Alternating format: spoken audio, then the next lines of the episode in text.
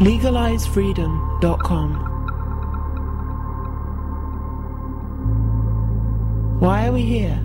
Where do we come from? Where are we going? From the nature of reality to the future of humanity.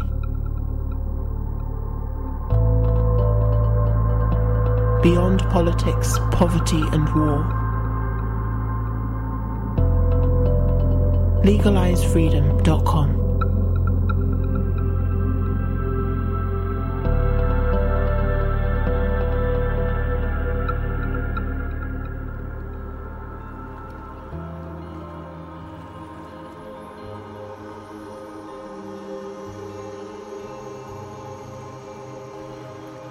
Greetings and welcome once again to legalize freedom dot com. I'm your host Greg Moffat, and my guest today is John Michael Greer, who joins us to discuss the retirement of his popular blog, The Archdruid Report, his latest venture, Ecosophia, and the future of our civilization. Over the years, John has written more than most and about as much as can be said concerning the decline and fall of industrial civilization, as the converging crises in energy, economics and the environment continue to unfold and politics plunges to new lows. He is making a shift in emphasis away from past paradigms and towards a spiritual perspective which may help salvage some meaning and purpose from the wreckage of our doomed society. Reflecting the subject matter of John's regular column in the post-apocalyptic periodical Into the Ruins, we also discuss how the dystopian science fiction of the past presciently described the dysfunction and disintegration of the present. On a plastic planet of suburban sprawl, metastasizing strip malls and streets paved with cheeseburgers, the fast food fantasy land where anything goes and nothing matters is fast going away. As we sift through our hopes and fears for the future and strive to see beyond collapse, can we somehow survive the coming storm? Hello and welcome, John, and thank you so much for joining us once again on legalize freedom dot com. Well, thank you. It's a pleasure to be on. John, uh, we've done quite a number of interviews over the years, and uh, this one's, I'll say it's something a little bit different, but it's mainly because it marks a bit of a step change in the direction of your work. Uh, we'll talk mm-hmm. about that in a moment. But just for some listeners who may be unfamiliar with who you are and what you do, just give us a little potted bio. Okay. Um, I'm a writer. I write on a wide range of subjects. One of them is the future of industrial society.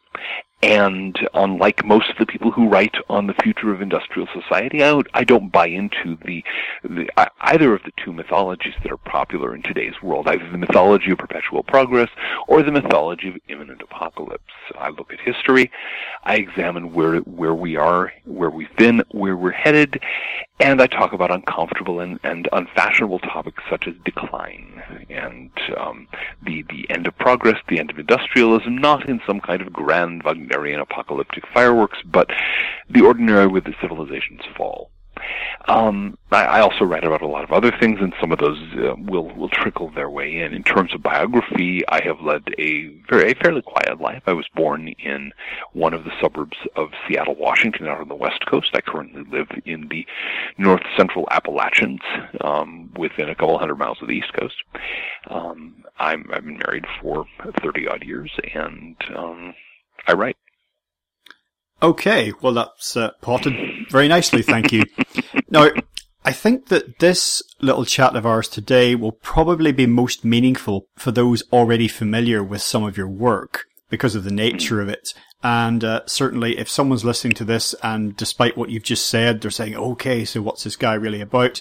On the interview page for this show, people can find links to everything we've talked about before, and that's a really good cross-section of your work, certainly mm-hmm. for, certainly for the last seven or eight years. We've covered most of it on this show, yeah.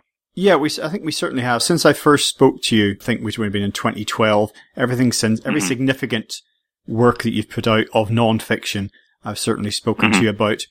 But the gist of today's talk is, and I say this will mainly f- strike a chord with those familiar with your work, and they many of them may already be aware of what I'm about to say, and that is, that is that you're about to, or you are making some significant changes to the direction of your writing and how that will be reflected in your online presence. So just mm. just tell us about that. Okay. Basically, um, just over eleven years ago, I started my first blog, The Archdruid Report. And I expected it to be a minor little blog with maybe fifteen readers ever. That didn't happen. I was talking about the future of industrial, industrial society, uh, peak oil, um, climate change, and other cheering topics from the standpoint of my spiritual background, which is as a druid. Uh, you know, no apologies there. That's what I am. Um, And I figured, okay, this is going to be a minority interest. It was not. Um, at the peak, at its peak, the Archdruid Report was getting a third of a million readers a month, um, which I think is kind of up there. And but but I, that was all being hosted on one of the big free blogging platforms. Um, let's see, it would have been in two thousand fourteen. I started a second blog to talk about more specifically, re, um, more specifically about things relevant to my spirituality. And that was The Well of Galabes. So those two were chugging along, and one of the problems that I was running into is simply that the big, um, the, the conglomerate that owned the blogging platform was bought out by another conglomerate, an even larger one. Um, the software upgrades started becoming more and more intrusive, more and more dysfunctional. It became increasingly hard for me to do the simple work of carrying on my blogging. And a lot of people who uh, tried to put through comments found that they couldn't. It, it just it, this is something that that um, I've actually written about extensively now. I have a book coming out in, um, a little later this year titled The Retro Future, which points out that at this point progress no longer means improvement in most cases. And so the, the, this blogging process, the blogging software, was becoming increasingly hard to use because it was being upgraded. And so I eventually reached the point where I was going, okay, draw a line under this, start anew. And so I've, I began, I, I wound up my existing, my two existing blogs. I made arrangements to open another blog on a, you know, with, with server, server space that I was paying for, with a tech support person who I could actually get in touch with, um, unlike the, you know, big conglomerate free, uh, free blogging site, which, you know, God help you if you want to try to contact an actual human being, and, and th- these other benefits, so that I could, so that I didn't have to put up with the technical nonsense.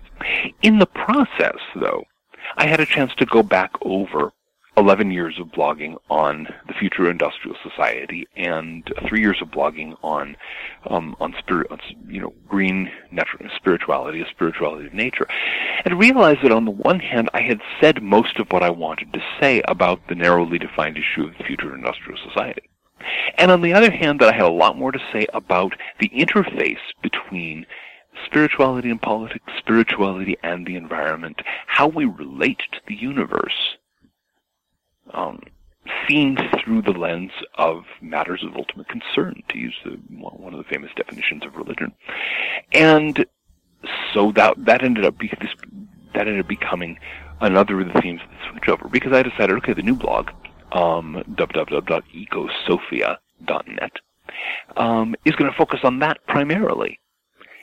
And so I think it was I think it was time. I'd been writing on and off about such subjects in the Archdruid Report for a very long time.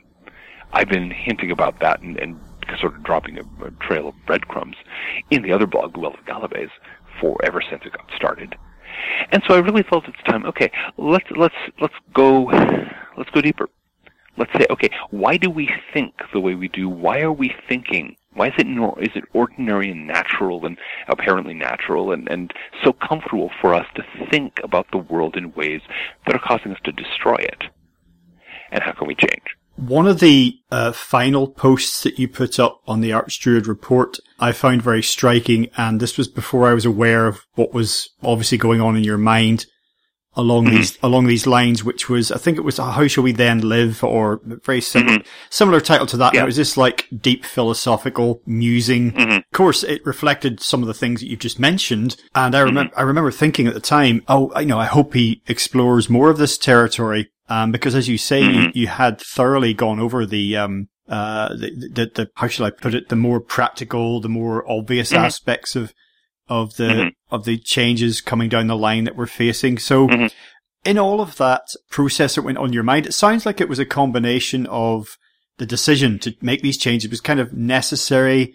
it was also easy in a way. It was kind of obvious and natural. I mean, was there any element of difficulty at all for you, or was it really, no, th- was it such an obvious path for you to take? Well, I didn't, I didn't jump immediately. It was one of those things that gradually grew as I brooded on what was going on with the Archdruid Report and the Well of Galabes, what I wanted to do with my blogging, what I was going to do about the increasing cascade of dysfunctional upgrades from from the you know, the big um, conglomerate free platform. By the time I actually was ready to make the decision, it was an obvious way forward. But it took me, I, I took some time to feel my way through it. It was not, it was in no way a snap, a snap decision. And so I just, I kind of let it ripen. And, um, by the time, again, by the time I was, by the time I posted that particular, um, post, How Shall We Then Live? Yeah, I, it was, it was clear to me that that was just, that was in, that was the natural next step in the, the unfolding of what I was doing online, and generally in the unfolding of my writing. There's only so many times you can write, um, industrial civilization is in decline. It's just going to get worse. We've been here before. Here's what a dark age looks like. Here's the decline to a dark age. Here's all the ways we're already um, well along that process, dot, dot, dot. You can only say that so many times in so many different ways before you're repeating yourself, and I didn't want to repeat myself. No, and I will say, as someone who's read all your books on this general subject, that you've done very, very well to act, to actually, uh, in some way, go over the same ground again and again, but each time add a little something. And sometimes add a great deal, actually, but keep twisting it. And um, by that I mean, you know, mm-hmm. add, adding new twists, finding new mm-hmm. angles, new ways to shine a different light on the same thing. So because the mm-hmm. the, the underlying message is the same. So mm-hmm. I, th- I think you've done remarkably well to keep it fresh, if that's uh, the appropriate word for, you know, for such a, a doom-laden message. But, uh... Well, the thing is, the entire eleven-year run of the Archdruid Report was the, was ultimately the working out of a single set of thoughts, a single kind of cluster of ideas. Yeah.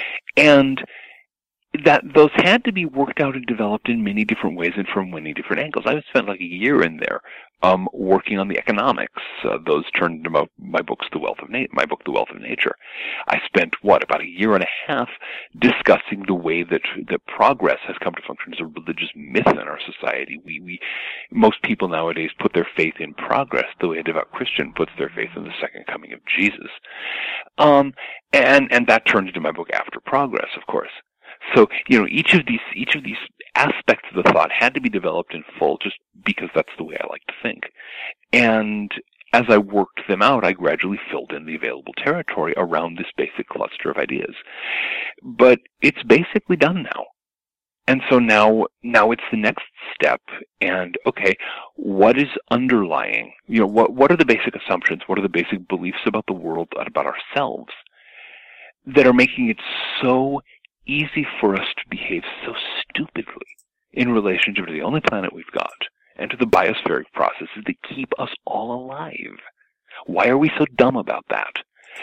And my answer, which I'm going to be sketching out, again, this is going to take a lot of work to develop, but basically the answer is that we are stuck in a, a, a fake religion where we worship, we, um, we, we, call it anthropolatry, the worship of human beings as God. We think we're omnipotent. We have this bizarre collective self-image of humanity. Now, no, excuse me, it's man, usually. Man striding boldly forward toward the stars. It's a myth. It's a religious myth.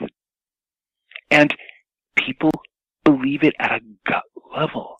They worship that image of themselves, that image of man, the conqueror of nature. And that that delusional worship, that ersatz religion, that frankly crazy ideology is what's running this, or what's running our civilization and our species face first into the brick wall of ecological disaster.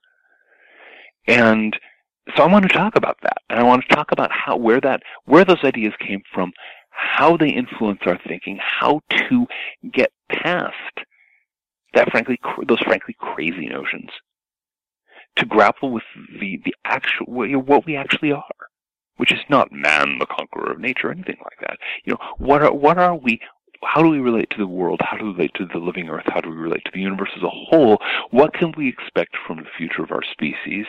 And what happens if we actually get realistic about that and stop believing in Star Trek fantasies? Uh, you know, of humanity metastasizing across the galaxy. And how do we express that in our lives? How does that change who we think we are and thus how we behave? It's, it, I'm just, I'm just kind of touching the edges of a, what is a really a very vast topic here. And that's the thing that I want to explore. What happens after man, the conqueror of nature, is pushing up daisies in the, the, the cemetery of dead faiths? Yeah, well, it's uh, ironic, isn't it, that you were complaining about the performance of your blogging platform, particularly vis-a-vis upgrades and, you know, user interface, whether it's for yourself or for uh, readers, you know, from their uh, user experience of it, uh, in terms of increasing complexity. And, uh, you know, because that, of course, is something that you've been railing against for a long time. And I noticed recently that there was a quite a high profile, or certainly it was circulated quite widely on the web, panel discussion that you were part of, along with uh, J- James Howard Kunstler and uh, Dimi- mm-hmm. Dimitri Orlov and others. But I mentioned those two guys because they're also very good on this, you know, this constant, you know, upgrade thing and how selling us new products or giving us upgraded performance software or hardware actually quite a long time ago ceased becoming about actual improved pr- performance. Mm-hmm. And it was more just about improved complexity for its own sake. It was a great, a great discussion all round, I thought. Uh, some great questions. Kunstler I'd had on here before and I was uh, very impressed with him. Dimitri Orlov I just had on recently and uh, we got oh, on good. like, we got on like a house on fire, putting you, you guys together. I don't know if you'd actually, I know you'd, you'd known James, uh, his work for a while. I don't know if you'd known him personally. Oh yeah. Put, putting you two guys together and Dimitri and, and the others on the same panel. It really was like, why are these guys not, you know, reporting to the United Nations or something, you know? But then I thought, well, that wouldn't really do any good anyway, you know, but, uh, you know, the world needed to be watching that debate as far as I was concerned. Oh, we had a grand time. Um, Dimitri and Jim and I and Chris Martinson, one of the other guests, we yes. have been on peak oil panels for years, since there have been peak oil panels. Um, back when ASPO, the um, Association for the Study of Peak Oil, used to be holding the big conferences in Washington, D C, um, we were we were perennially at those. We attempted lots of other things. You know, we're so it, it was kind of it was almost almost a reunion um, when we got we got together in um, Lancaster, Pennsylvania, and at that at that event, and we had a grand time. Um, But with regard to the point you made about upgrades, yeah, Calvin Trillin, the the, uh, the writer and essayist, really hit hit a nerve. What was it? A few months ago, he circu- he had an essay out suggesting the, the scariest word in the English language right now is upgrade, mm-hmm. because you never know what they're going to do to the software that you need, and usually they're going to make it worse. Yeah, I mean, it, it, it was it was indeed, I mean, yeah, there was a serious irony at work here in that I'd been talking about how progress no longer means, means improvement, how the next generation of any given software usually usually has more downsides and fewer benefits than whatever it replaces, the complexity for its own sake is a recipe for disaster, and what happens? My own blog starts getting caught in that classic trap. And so, yeah, it was, you know, definitely one of those things. But mind you, I didn't yell and pound my fist or anything like that. I, I, I did my best to go, yeah, that's about what to expect now. But the new blog is on a much less complex platform, which, again, you know, has only such bells and whistles as I actually need. I have an I T person, an actual human being, rather than, in, you know, some kind of vast um, electronic um, algorithm or something, who I can talk to and, you know, who in a very low-tech manner and who can, like, pull plugs on things. We've already had to di- to disable one upgrade, which rendered one of the functions of the site uh, non-working, and I'm sure there will be more. And I, in fact, I expect one of the things we're all going to see in the years immediately ahead is situations where the single most important thing you have to know how to do in order to keep, especially what, what online software, computer stuff, and so on, to keep functionality is to know which upgrades to block, what what progress not to engage in, because each new step forward is a step downward. Well, not that long ago, I had the hard drive on my laptop field terminally. That Ooh. was it. You know, light okay. surge. It happens occasionally. Yeah. It's, you know, it's like the engine on your car blowing up. You know, it's mm-hmm. it's just one of these things. Uh, mm-hmm. As long as you mm-hmm. can recover the data, you're okay. Okay. Mm-hmm. So I spent my hundred quid or whatever it was on getting a new hard drive. One of the things, the side benefits, quote unquote, was, and the I T guy was very enthusiastic about this. He said, "Oh, we'll have to reinstall Windows. Uh, what package were you on?" I said, Windows seven, uh, which is the one I got the last time my hard drive mm-hmm. failed. He said, "Oh, well, you'll be on Windows ten. And it was only when I got it back home and I thought, what the hell is this? Where where have those useful features gone to? That I mm-hmm. then I then went on to, how shall we say it, a popular search engine, looked up mm-hmm. Windows ten and found a whole community, a whole raft of websites devoted to complaints about Windows ten. And I make no apologize. Mm-hmm. This is a Microsoft product here, we, but we're not going to get done for like defamation because everyone knows it's rubbish. And... Mm-hmm. Since then, I, I haven't met anyone, and I know some people who know a lot more about I T than I do, who says, you know, Windows ten is wonderful. We're so glad for the upgrades. It's just people saying, please, please, cons- has anybody got a copy of Windows seven? And presumably when that was released, people were complaining about that. As I recall, as I recall, Windows seven actually got fairly good reviews, but it came out after three or four other real dogs. Hmm. And every so often, well, the thing is, every so often, uh, Microsoft um, kind of accidentally produces something good these days. But yeah, Windows ten is so bad. They were giving away for free, and mm-hmm. nobody was taking it. Yeah. And yeah, it's, it's a great example. Um, I have a, we, I have the advantage of living in, living in a very poor part of the United States right now. And I can go down to a used computer place here. Um, on the wrong, literally on the wrong side of the tracks, and get a, a get a used, a used, reconditioned used laptop in good condition with Windows seven installed, and that's what I use these days because again, Windows ten is a is is a crock of, as everyone knows, and um, when Windows seven starts becoming impossible to use, as I'm sure eventually it will, I'm probably going to have to go to Linux because I expect whatever, you know, when Windows eleven comes out, I'm sure it'll be much worse. Mm.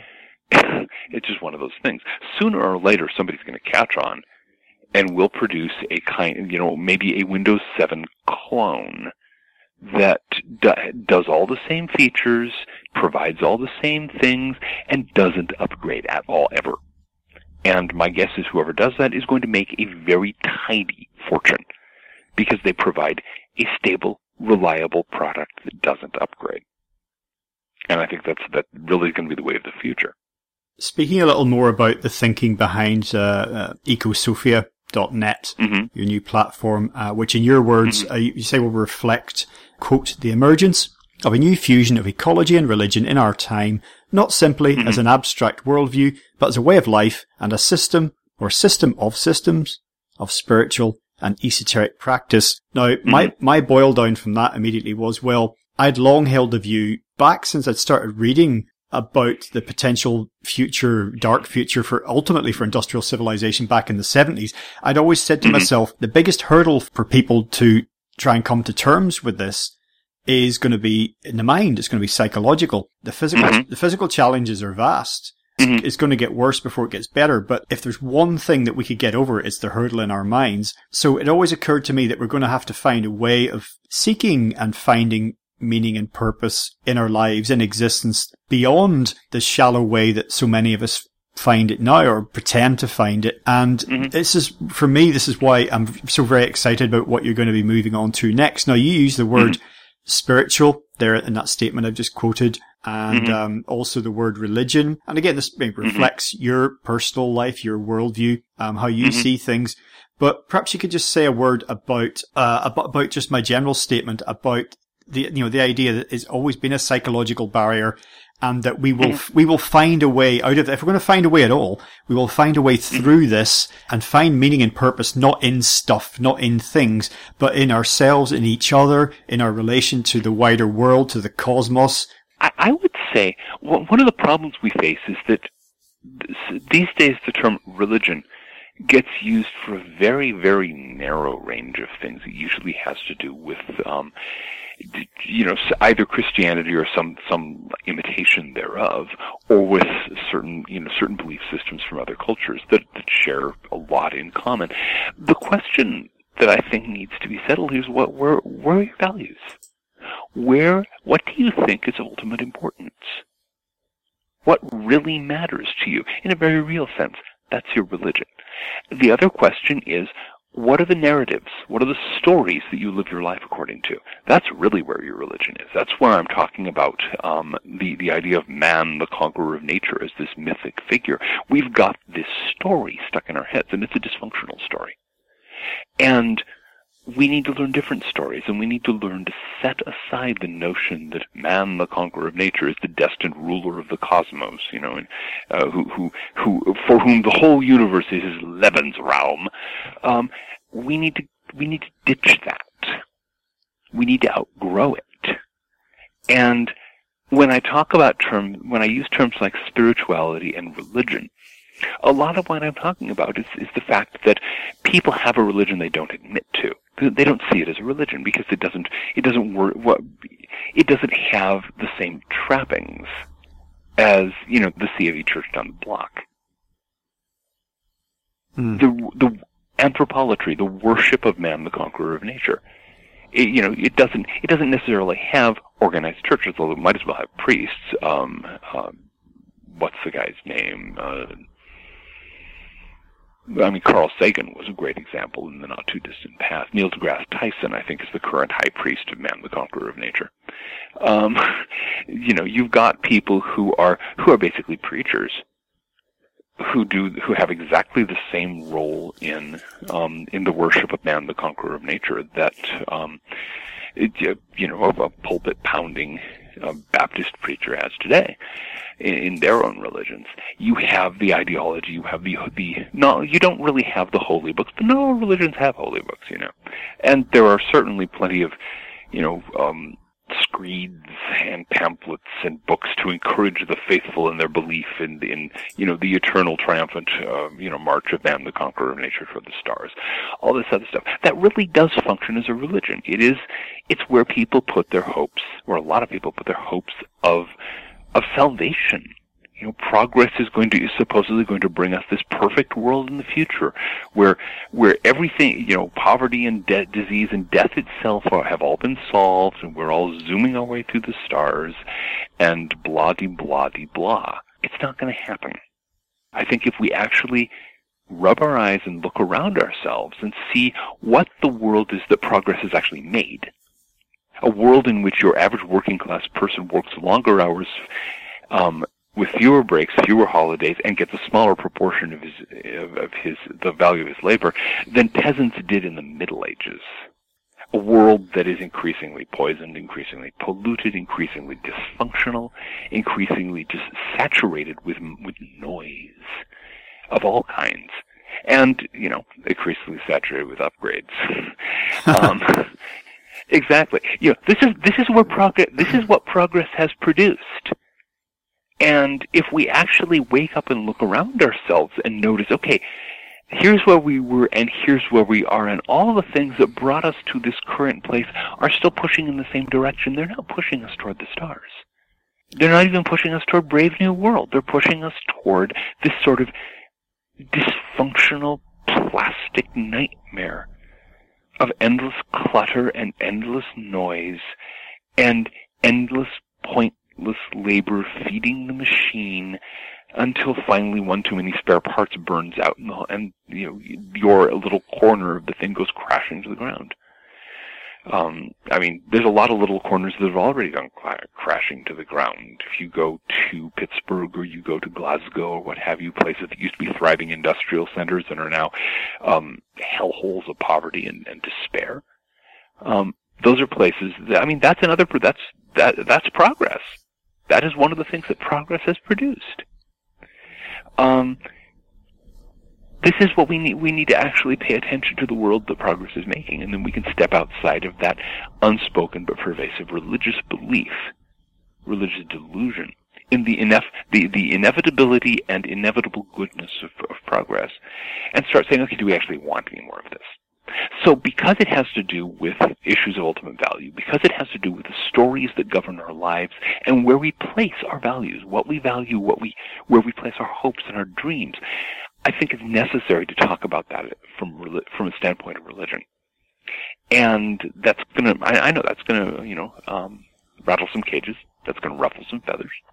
Um, I do that. I make no, I make no excuse, for, you know, no apologies for that.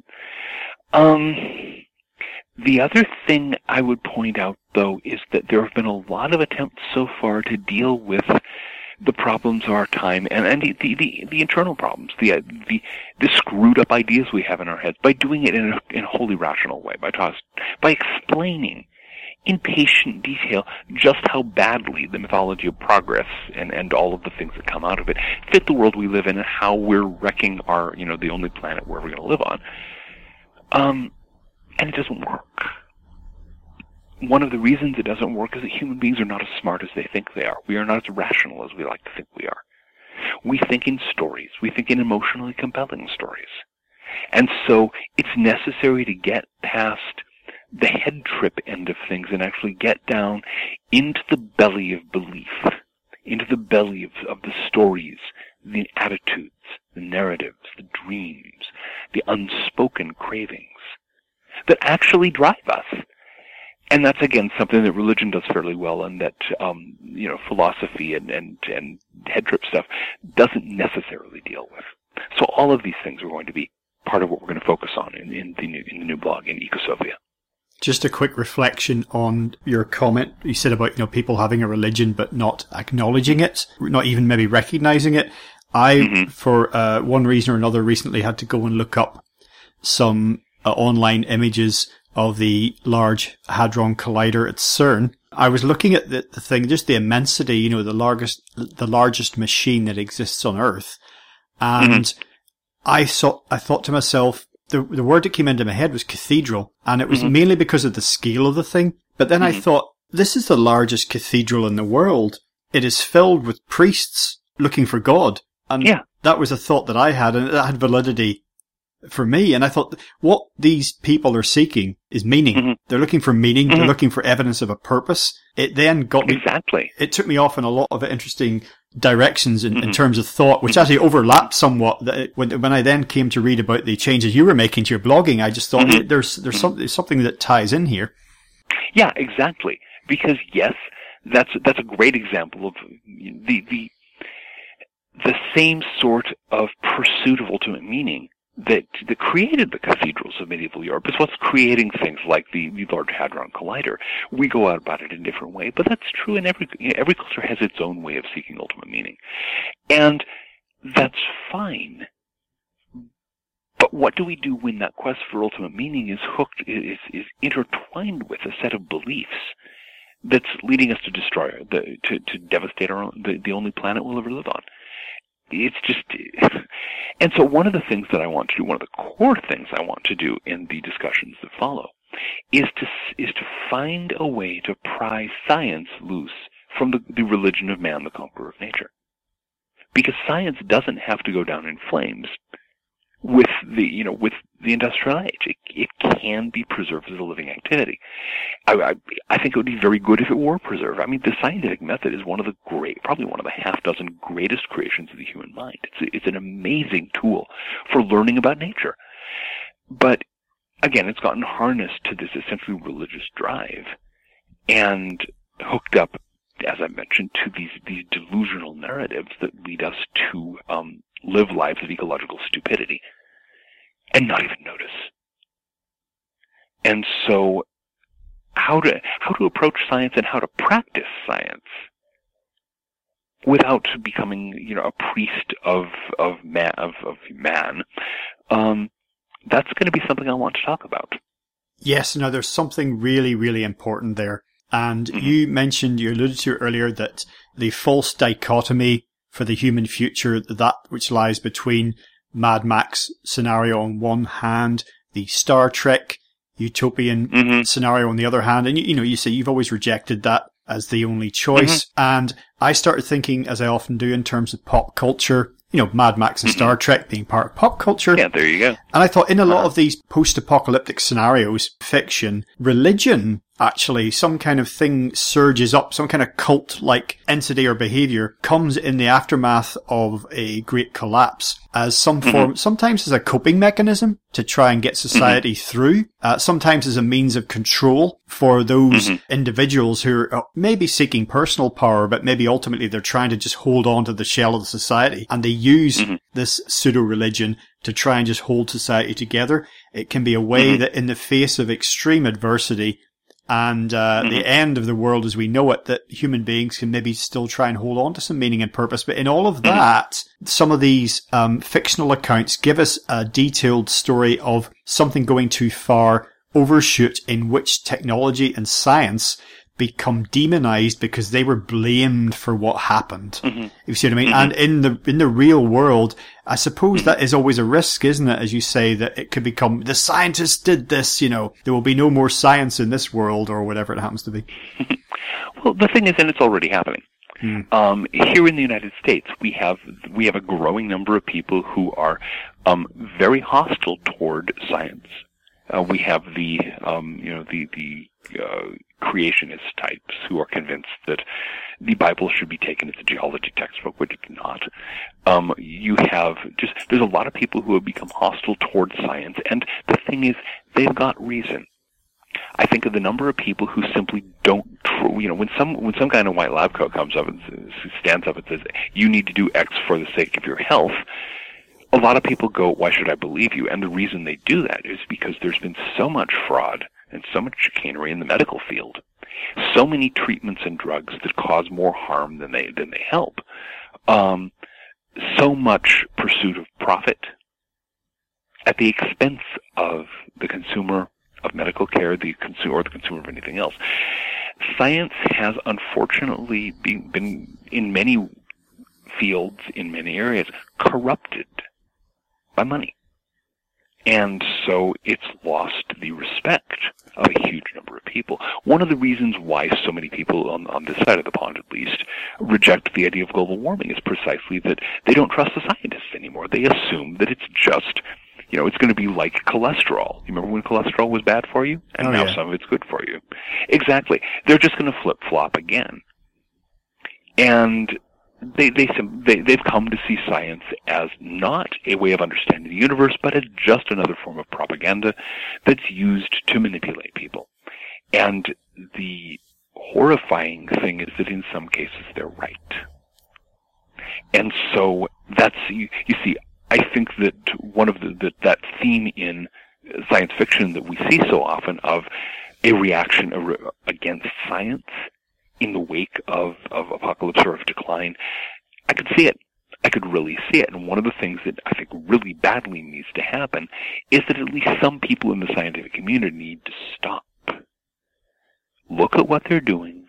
Look at what, what they're doing looks like from outside, you know, the, the university, the, the comfortable bubble where they live, and start taking corrective action to try to make science live up to its dreams, rather than simply cashing in for the for the convenient salary.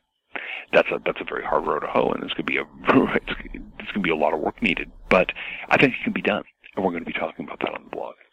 Sticking with um, science fiction for a moment, um, mm-hmm. if we consider that um, the, the the modern industrial stroke scientific era, if we think of the scientific revolution and then the industrial revolution and how that in various ways has brought us to where we are now. The point you've made and many others have made is that's a relatively short space of time in the span of human mm-hmm. existence. But mm-hmm.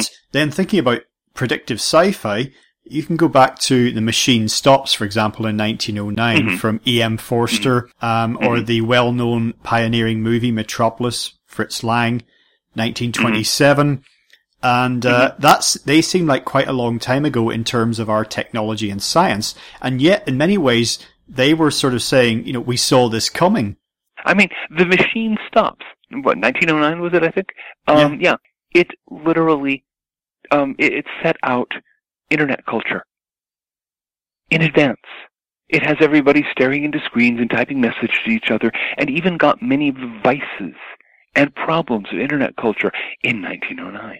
It wasn't that hard to figure out. Um, but yeah, it's, you know, it seems like a very long time, but in terms of history, nineteen oh nine is an eye blink ago. Exactly. It was not that long ago. There's actually, speaking of science fiction, there's a, a, a novel, kind of a classic novel that I've been rereading recently, uh, Richard Cowper's The Road to Corlay. Um, Cowper was a British science fiction author, and it's set, this was written in, I think, the early nineteen eighties, don't quote me on that, but um, it's in a post, um, global warming world.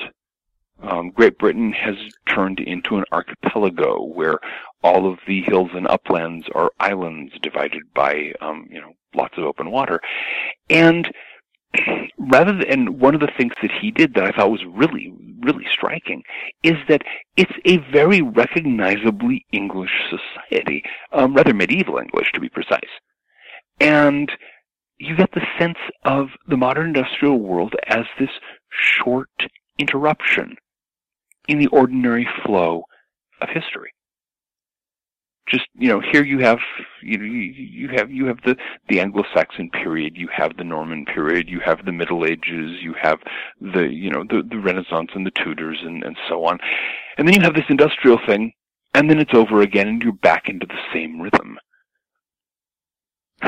Yeah, that, and I, I, I found that I found that rather spooky because we don't think that way in America because we don't have that long historical, the you know that long sense of, of existing history. We are, are the United States is basically a product of the beginning of the Industrial Revolution, and and so just that's not an easy thought for us on this side of the pond. But I, I thought it was really rather striking reading reading this and going, wow, I like that. It, well, actually, you read my mind in terms of the next thought I was about to come back with, mm-hmm. uh, which mm-hmm. is in terms of this grand arc, arc of progress that we're supposed to be on. Uh, mm-hmm. Some people who perhaps think they're being realistic would say, oh, okay, I mean, this does, you know, some of the problems we're facing at the minute in industrial civilization do look like a step backwards. It's only a step backwards in terms of two steps forward and one step back. And then we'll, and we will then again at some point in the near future take our two steps forward. Whereas the, what you've just highlighted in terms of that, that novel, which I'll actually go and look up afterwards, mm-hmm.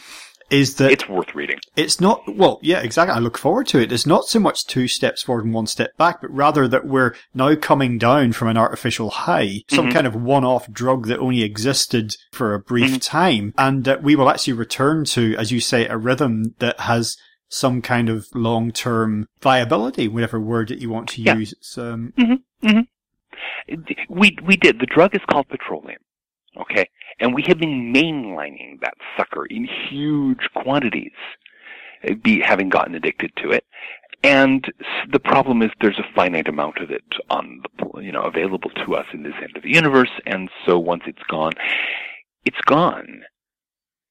And so many people assume, again, as a matter of faith, as a matter of religious faith, because they believe in that nothing can stop man, the conqueror of nature, from his, you know, his epic pilgrimage to the stars. They believe there has to be some other equally, equally concentrated, equally abundant energy source out there.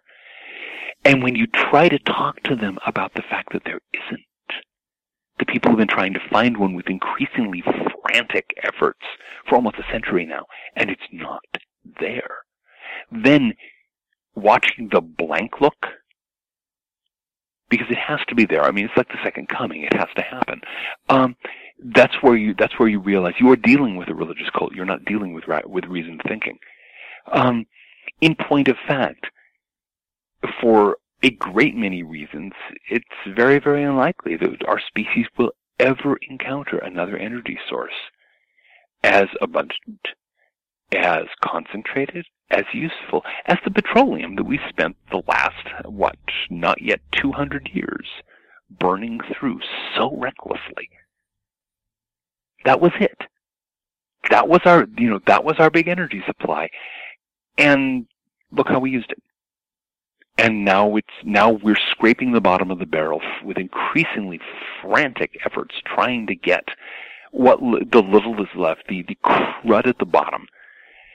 And trying to convince us, ourselves there has to be more. Uh, there has to be more something somewhere, somewhere out there. There's got to be another energy source. There isn't.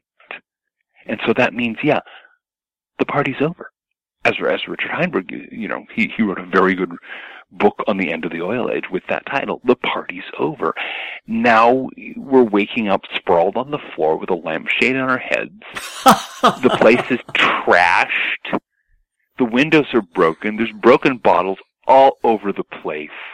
Um, and we have an epic world-class hangover, and we're sitting up going, oh, crap. What did I do? That's the shape of our future. Well, in some ways, some people would say maybe it was better that we got that, that hooch, we downed that hooch in one, and we didn't try, you know, we didn't try and make it, string it out over a few millennia.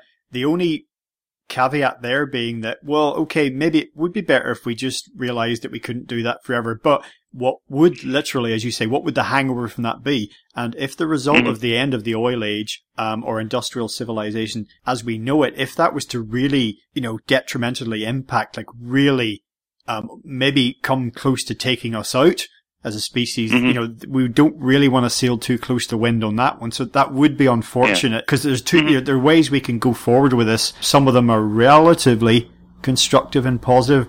Others see it, see us coming very close to the, well, how can I put it? Very close to a very dark place that we maybe don't want to go, but maybe we, mm-hmm. we might have to go through that. I mean, time will tell. At this point, the Hirsch Report, uh, written by Robert Hirsch and a number of other specialists, um, published in two thousand five, it was originally a secret report for the U S Department of Energy, but it got out in, into the public. into public circulation anyway. And what it, what they were trying to do is figure out, okay, um, given the reality that there's only a finite amount of oil on the planet, given that that's what we've got and when we use it, it's gone, how soon do we have to start making preparations for um, the downside in order to make it without extreme convulsions and major disruption? And their best estimate was you had to start twenty years before the peaking of uh, conventional petroleum resources. Unfortunately, the peaking of conventional petroleum resources happened in two thousand five, the same year the study came out. So we actually had to start making these changes in nineteen eighty-five in order to do it without massive disruption. Um, we didn't.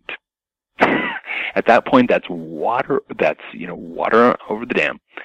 And so we're going to be going through a very messy future.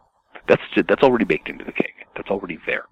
The question is, can we mitigate it? Can we ameliorate it? Can we make sure that um, a lot of the great achievements of the last few centuries actually survive the bottleneck? Yes, there's a lot of stuff we can do like that, but it's not going to keep industrial civilization from going through some very dark times. Well, just a um, final thought from me, John, mm-hmm. as we begin to close up for today. Uh, I think mm-hmm. it's interesting that um, if we forget, well, you know, not necessarily forget, but if we somewhat set aside anything that might previously have been called a pagan revival or an archaic mm-hmm. revival or mm-hmm. anything like that. I think it's interesting that there's, in my sphere of influence and experience, there's a lot of people taking an interest in how we used to live, a very positive influence, not one born mm-hmm. of, of desperation, but very, very positive, uh, wh- mm-hmm. whether it's from a spiritual perspective or whether it's from mm-hmm. a purely practical perspective. Mm-hmm. Uh, but I find mm-hmm. it just there's a, a, a magical and mythical consciousness kind of reemerging that I see mm-hmm. in, in tandem with a lot of uh, interest in how we used to do things.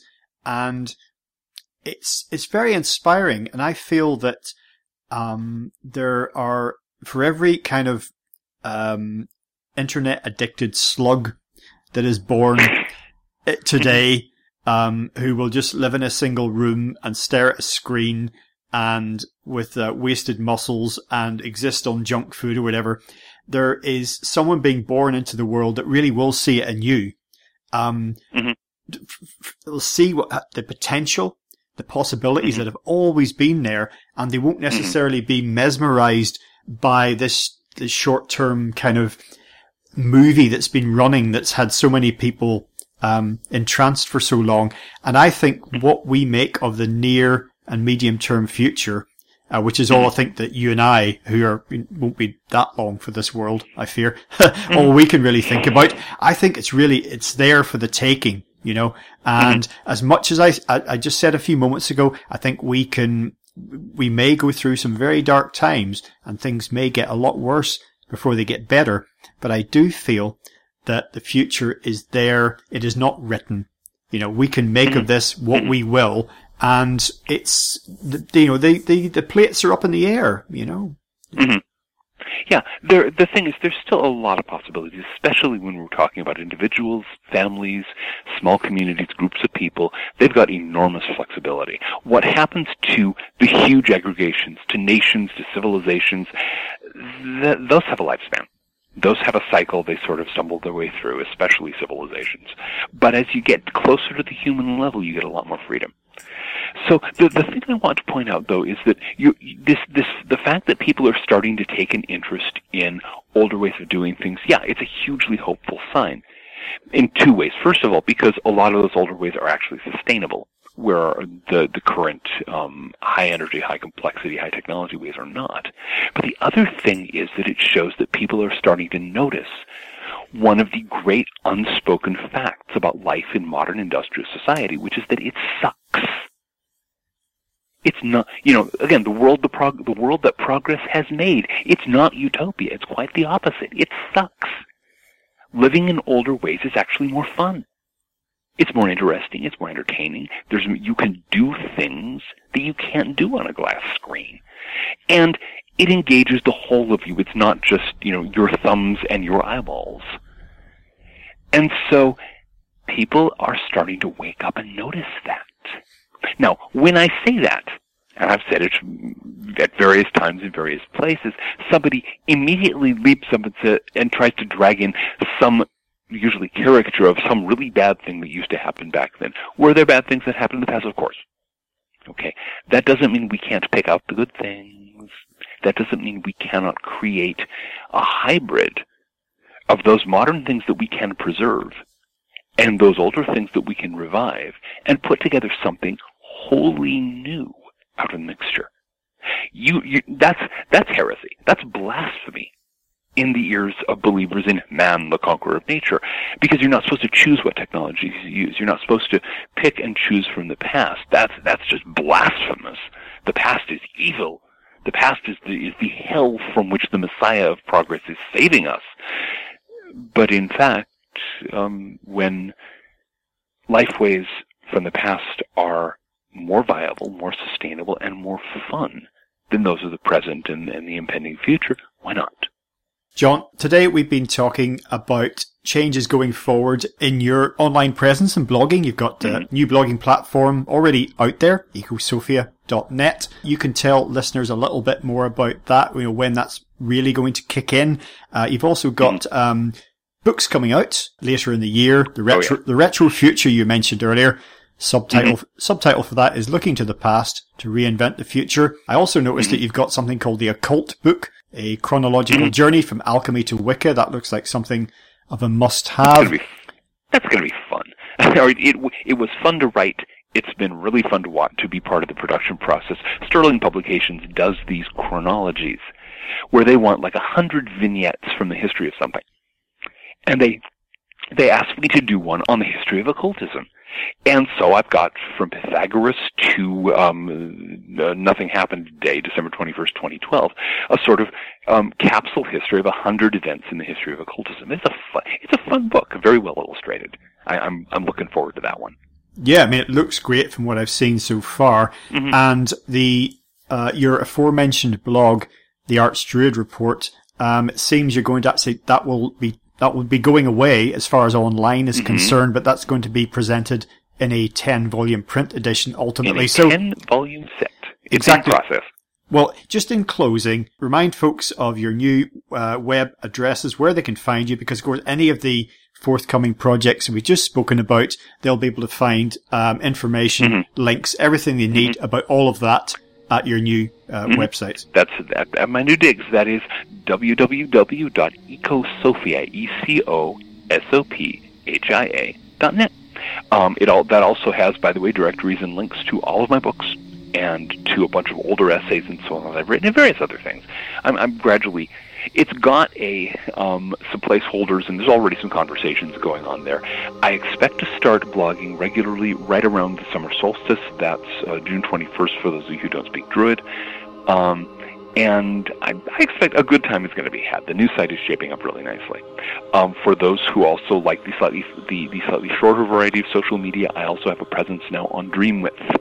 So ecosophia dot dreamwidth dot org will get you my um, occasional, maybe a couple times a week, um, references to new books coming out, reviews of um, of other people's work, um, catcalls in the re- in the direction of unusually stupid news stories, all kinds of things like that.